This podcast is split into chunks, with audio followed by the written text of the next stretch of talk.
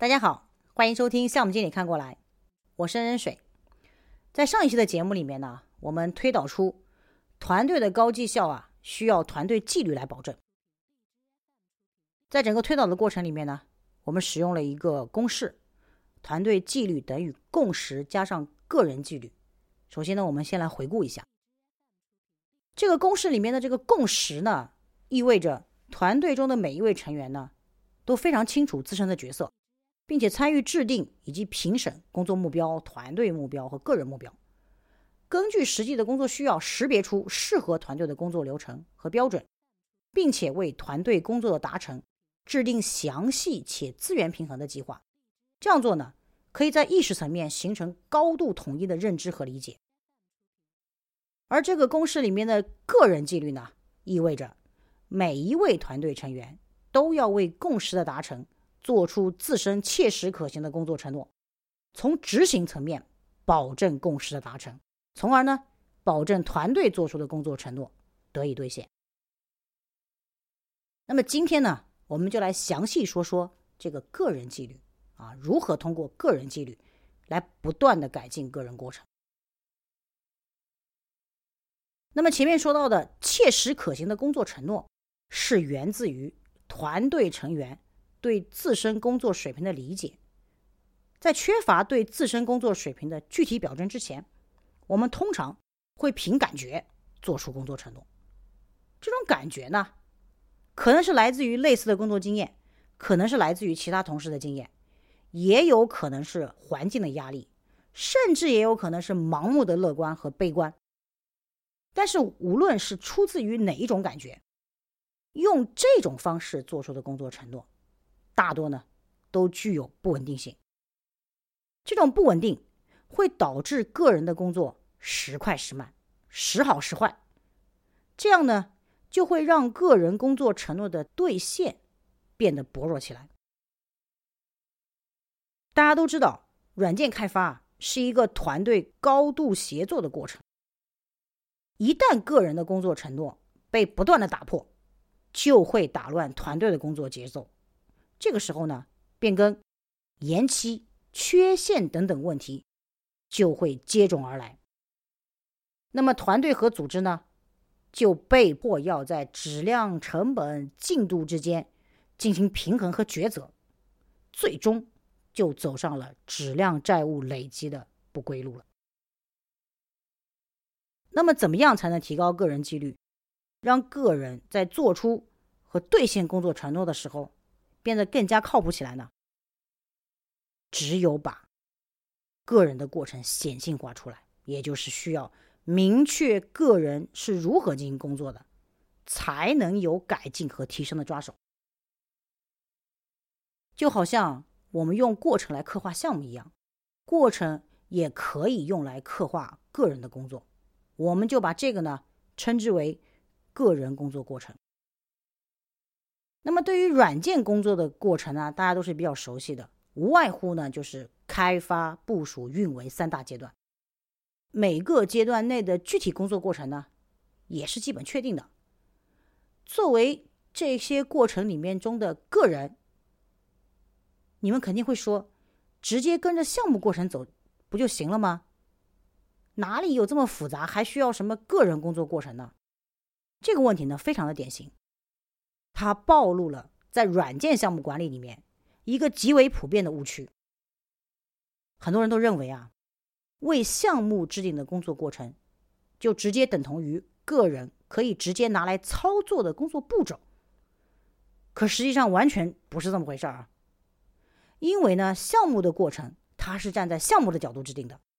以项目组为单位，不仅呢会涉及到非常多的角色，而且还会跨团队。跨职能还会包含客户这样的角色，那么因此呢，在项目过程面前，这个个人啊就显得有些渺小。参照项目过程开展工作的个人呢，极有可能是无从下手的。举个例子来说，比如说一个软件的交付过程，啊，它涉及到了服务组、管理层和客户三类角色，那整个过程呢，啊是这样子的。服务组呢会根据服务协议形成服务交付计划啊，经过管理层的审批以及客户的确认之后，会输出一个最终版。那么整个服务组呢，会根据这个服务交付计划来执行整个啊服务交付的过程。在这个过程里面呢，会涉及到处理服务请求、进行满意度调查、对于故障问题的处理、例行的巡检和维护，以及什么交付最后的一个绩效报告。从工作过程的角度来看呢？这个过程呢，已经比较完善的反映出了整个软件服务交付的主体的工作过程。可是，在交付工程师 Danny 的眼里，还是有一堆疑问，比如说，如何建立出符合要求的交付计划？针对不同的服务请求，如何做出具体的处理？到底何时进行满意度调查呢？如何调试和排除故障呢？是不是上面提到的所有的工作我都要做呢？如果我遇到问题，可以找谁来进行支援呢？面对这一脑门子的问号啊，即使 Danny 是拍着胸脯承诺尽心尽力为客户服务，怕也是心有余而力不足。而客户对整体软件交付过程的质量，也就很有可能不会那么满意了。因此呢？为了保证团队承诺的实现，团队中的个人啊，需要对自己的工作过程进行梳理和定义，形成一份既符合项目过程，又能切实指导自身工作的个人工作过程。比如说，交付工程师 A 在接到服务请求之后，就把请求记录下来，同时呢，比对问题列表来判断到底是自行解决还是转交。然后呢，就进行解决并跟踪啊，最后呢，针对不同服务的类型去抽调不一样的满意度调查问卷，进行满意度回访，并把所有的数据全部记录下来，最后关闭。那对于交付工程师 B，在接到需求工单之后，也是去比对问题列表来判断自行解决还是转交，然后就进行问题处理，并且记录所有的相关过程，关闭工单，最后查看满意度反馈。对于交付工程师 C 呢，他是根据计划或者服务请求来进行系统的巡检和维护的，在整个巡检和维护的过程中，把发现的问题记录下来，形成报告，啊，然后呢，再把所有的数据全部都记录下来，最后呢，处理和关闭，啊，最后来查看满意度反馈。我们可以看出，尽管 A、B、C 都叫交付工程师，事实上他们工作的内容和面对的问题都是完全不一样的。那么，当我们有了这些细化的个人工作过程之后，就会不再盲目了。不仅呢，可以据此来判断出个人工作承诺是否靠谱，还能因此保持个人工作表现的稳定性。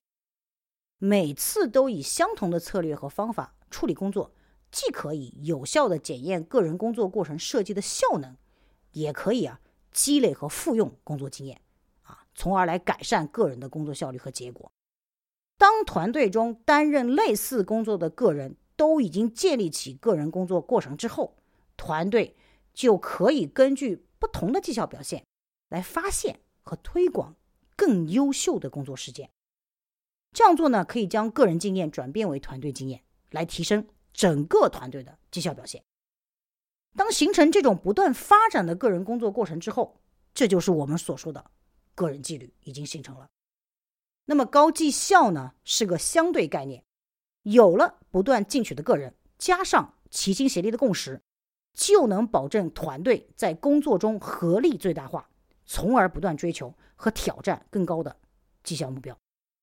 反过来说也一样，追求高绩效的成功经验，将加固团队对工作共识的认知，鼓舞团队成员积极进取，改善自我与团队的工作过程，形成正向的激励。和改进循环。我是任水，感谢收听项目经理看过来。